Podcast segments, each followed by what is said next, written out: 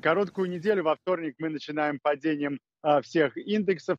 Так, S&P 500 опустился на 0,8%, NASDAQ на 1,5%, а Доу Джонс сейчас торгуется в минусе где-то на 90 пунктов. Это следует за убыточной неделей, которые завершили рынки в пятницу, которая состоялась таким образом благодаря тому, что на бирже возникли опасения, что Федеральная резервная система не начнет снижение процентной ставки так скоро и настолько сильно, как этого ожидали многие на рынке. Кроме того, сегодня несколько подвели акции высоких технологий, которые несколько опустились и потянули за собой все ведущие индексы. Из корпоративных новостей мы ожидаем крупное слияние в финансовой сфере. Так, два крупных эмитента кредитных карт в Соединенных Штатах могут объединиться. Речь идет о Capital One Financial, который хочет приобрести Discover Financial Services. Эта сделка оценивается более чем в $35 миллиардов и может стать одной из крупнейших слияний двух компаний, объявленных в этом году.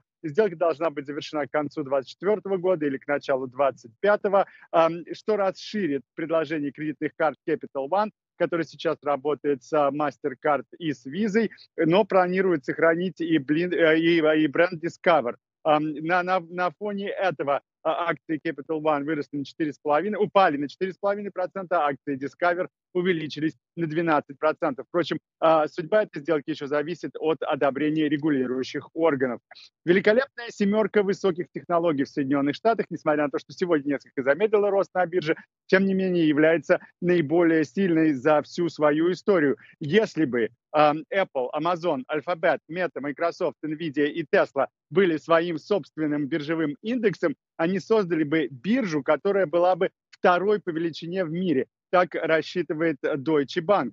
Кроме того, Microsoft и Apple сами по себе имеют общую рыночную капитализацию, которая превосходит все компании Франции, Саудовской Аравии и Великобритании. Это такая высокая концентрация, по мнению аналитиков банка, может быть довольно опасной и вызывает некоторые опасения, потому как Deutsche Bank говорит сейчас, что фондовый рынок США конкурирует с той ситуацией, которая была в 2000 году и в 1929 с точки зрения самой большой капитализации в истории американского рынка. Начались сейчас споры о том, каким будет будущее видеоигр, какая консоль появится первой, новая консоль. Многие аналитики говорят, что это будет Sony, которая объявит версию PlayStation 5 в этом году перед запуском Grand Theft Auto. А другие говорят, что это может быть Nintendo, которая вот-вот ожидает запуск Twitch 2, хотя и заявила, что он будет отложен. Текущая версия флагманской игровой консоли Nintendo 7 лет. И это, конечно, не игрушки. Видеоигры – огромный бизнес в Соединенных Штатах, и между этими компаниями разгорится самый нешуточный спор.